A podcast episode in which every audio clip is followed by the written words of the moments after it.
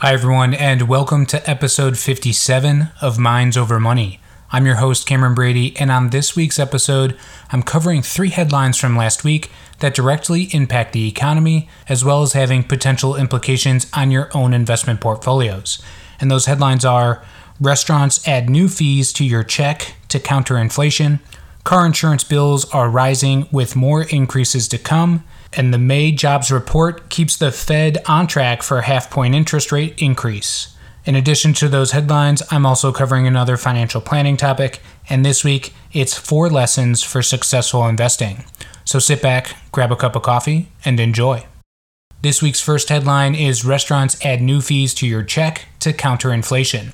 Checks now come chock full of fees for everything from kitchen appreciation to wellness. Notice something extra on your recent restaurant tab? Fees for a non cash adjustment, fuel surcharge, or kitchen appreciation have been showing up on more bills lately. Industry analysts say this wave of surcharges is mostly being driven by restaurants trying to cope with the impact of rising inflation and a tight labor market on their bottom lines. In addition, MasterCard and Visa in April raised transaction fees for many merchants. Lightspeed, a global developer of point of sale software, said fee revenue nearly doubled from April 2021 to April 2022 based on a sample of 6,000 US restaurants that use its platform. The number of restaurants adding service fees increased by 36.4% over the same period. The practice is similar to shrinkflation, when snack food companies reduce the size of packaging or portions to make it harder to spot price increases. The new fees aren't limited to just restaurant menus. CardX, a software vendor that allows merchants to pass along credit card swipe fees to consumers as surcharges, had 2,600 clients as of November. The biggest areas of growth, other than restaurants, were general contractors and lawyers. Inflation and the pandemic pose particular challenges for the restaurant industry. The average price of supplies for a restaurant operator increased by 17.5% last year, according to NPD Group. By comparison, consumer spending at restaurants rose just 5% during that time.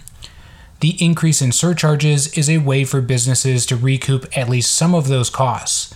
Customers often seem to be more willing to accept the surcharges than outright price increases. The best way for consumers to navigate these surcharges is to be on the lookout for them. With rising costs everywhere these days, it's important to be on the lookout for hidden or not so hidden costs.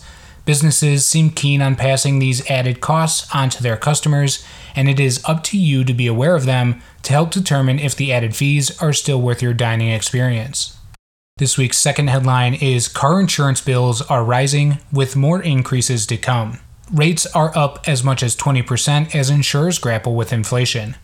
Car owners need to buckle up higher premiums are starting to arrive as insurers get state approval for rate increases to offset inflation and an increase in serious crashes. Rates are rising as much as 20% in some locations as insurers seek increases to compensate for what they believe will be more sustained inflation. Consumers are starting to see the impact on their policies, which typically run for six months and come up for renewal. Some state insurance departments, including California's, are pushing back or going slow on approving these increases. Car insurers have struggled as driving and accidents have rebounded from pandemic lows. Car repairs and replacement vehicles are even more expensive. Insurers are paying for longer rental periods than they used to amid shortages of body shop technicians and delays in getting repair parts, among other cost pressures. In addition, traffic fatalities surged in 2021 to a 16 year high. During the first quarter, Allstate increased rates in 28 states, an average of 9.3% for its Allstate car insurance brand. An Allstate senior executive told analysts in an earnings call in early May that even the ongoing inflationary pressure, we have increased the magnitude of rate increases we expect to take in the rest of 2022. Allstate's underwriting income for its car and home insurance unit fell 83% to 280 million in the quarter. From the middle of last year, when some insurers began raising rates aggressively, the industry through early May obtained increases on about 61% of its base of personal auto premiums. The increases vary by state, with larger rate hikes by big carriers ranging from 7% to 20% as of March. The average U.S. car insurance rate was just over $1,500 last year. So far, regulators in California, the nation's most populous state, haven't approved any recent rate increase requests. The regulators are concerned partly that COVID 19 premium relief programs offered by car insurers in general were inadequate. Nationally, those programs spared consumers about $14 billion in payments during the early months of the pandemic in 2020 when driving plummeted and insurers enjoyed outsized profits. The California Department is reviewing data from Allstate and other carriers deemed to have the largest gaps between what the state believes they owe consumers and what has been refunded to determine how best to close the gap. Allstate provided an average 15% premium reduction to personal auto insurance customers for three months in 2020, allowed payment delays, and took other steps to help policyholders. The U.S. personal car insurance industry has turned an underwriting profit in just three of the past 10 years. That means some insurers over much of the past decade annually sent more money out the door in claims and other expenses than they collected in premiums. Many carriers also have other lines of business and operations that have helped them generate profits overall. One noticeable element of the push for higher premiums may be a decline in advertising for car insurance. Insurers don't want to attract too many new customers at rates they consider insufficient, and cutting marketing expenses can reduce costs to boost results. Add your car insurance to the plethora of other costs that are going to be higher for the foreseeable future. With inflation at 40 year highs, your budget will need to compensate for these added costs. If you haven't looked over your family budget, now may be a great time to make the adjustments necessary to keep you on track with your financial goals. This week's third headline is The May jobs report keeps Fed on track for half point interest rate increase. Central bank officials are paying greater attention right now to inflation data to guide their policy plans. The strong employment figures released last Friday keep the Federal Reserve firmly on track to raise interest rates by another half percentage point at its meeting in two weeks and again in late July to cool high inflation.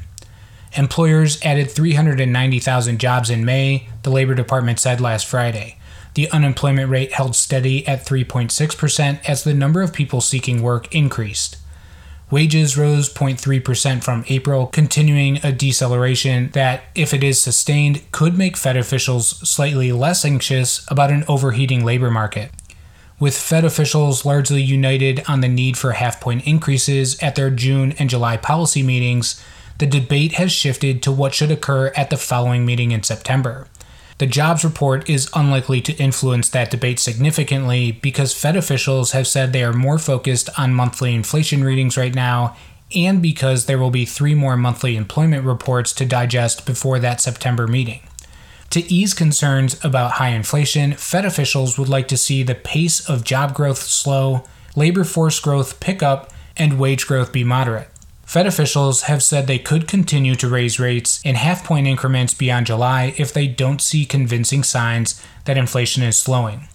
Some officials have expressed optimism that inflation will ease enough to justify moving to more customary quarter point rate increases beginning in September.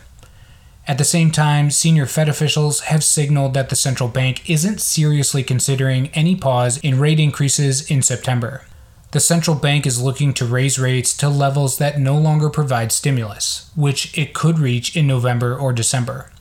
The Fed raised interest rates by a half percentage point last month for the first time since 2000, pushing its benchmark short term rate to a range between 0.75% and 1%.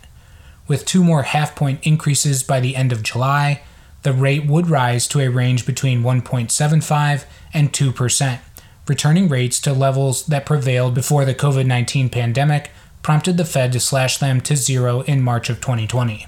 In the past few weeks, more Fed officials have said that the unemployment rate may need to rise as they seek to slow economic growth to bring down inflation. That has often been a tricky task for the central bank in the past because a recession has almost always coincided with increases in the unemployment rate of more than a few tenths of a percentage point. The Fed last year maintained aggressive stimulus policies to spur a faster labor market recovery. Mr. Powell said last month it was possible disruptions from the pandemic had changed the labor market in ways that made current levels of unemployment inconsistent with the Fed's 2% inflation goal. In a speech last week, Fed Governor Christopher Waller said he was hopeful that the Fed could bring inflation down without weakening the labor market significantly. One way that could occur, he said, would be to reduce labor demand primarily by curtailing excess job vacancies and only pushing up the unemployment rate slightly to just above 4%. Others have signaled, however, that the Fed, in following through on expectations of a more aggressive policy tightening path, could cause more volatility in the economy and financial markets. There will be bumps along the road, said Cleveland Fed President Loretta Mester last Thursday. She said the unemployment rate could rise above estimates of its longer run level. In March, Fed officials judged that level was between 3.5% and 4.3%. The Fed now has the tricky task of cooling the economy down to reduce the current levels of inflation that we are all experiencing without pushing us into a recession. The situation for the Fed is like being on a tightrope across an active volcano. As policymakers attempt to slow the pace of job growth, stimulate labor force growth, and see moderate wage growth continue, we'll be keeping a close eye on the leading economic indicators to see how effective their policy changes are. This week's financial planning topic is the four lessons for successful investing. One of history's greatest investors, Benjamin Graham, gave us four lessons for successful investing. Through his storied investing experience, he credited these four lessons to his success. If you heed his advice, you are more likely to be successful and accomplish your financial goals. They are as follows don't invest with borrowed money. Never pay too much for the prospect of future profits. Never count on the greater fools to bail you out of reckless risks. And above all else, your results depend much less on how markets behave than how you behave. The first lesson is not to invest with borrowed money. This lesson may seem relatively simple. The costs associated with investing with borrowed money or on margin oftentimes outweigh the potential benefits.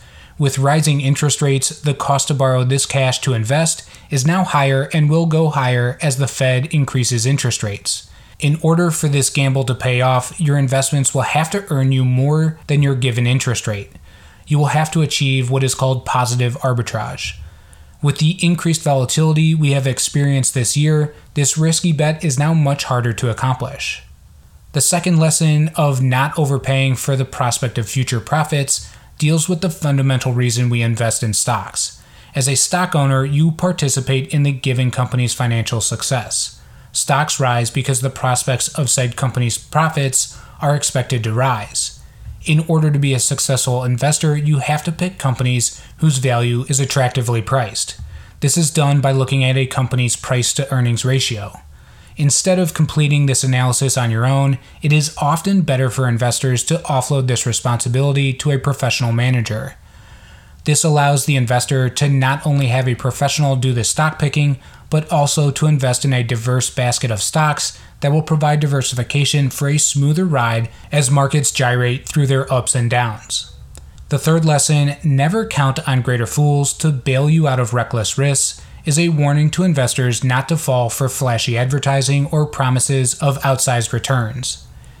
Invest in what you know or find someone to help you invest in a portfolio that will help you achieve your stated financial goals. The investing world is rife with new alternatives like limited partnerships for oil and gas or real estate that often cost way more than they can possibly return. Stick to investments with long track records and verifiable results. The final lesson, and the most important, is your results will depend much less on how markets behave than how you behave. Your emotional state is the most easily managed variable when looking at your investments. You cannot control where the market will head in any given amount of time. The most valuable thing you can do as an investor is buy and hold for long periods of time. Don't try to time the markets, it's a losing game. Never sell your investments unless you need the cash to live on, and be disciplined with your investment plan, and you will reap the rewards. As financial advisors, setting up an investment plan and implementing a portfolio is the easy part. Managing expectations and being a buffer with clients' emotional decisions when the world seems to be falling apart is where we provide value. Our financial planning process and education surrounding client portfolios is what helps our clients achieve their dream retirement. If you and your life savings are being ignored or feeling taken advantage of, come join our family. We are a family owned financial planning and investment advisory firm who promise to treat you like family. No products, no hard sell, no gimmicks, just honest advice based on our four decades of experience. If you have any questions on this week's episode or are interested in getting an unbiased opinion on your finances, please give us a call at 440 235 2100 or email me at cameron at michaelbradyco.com. Thanks for listening. Hope you enjoyed.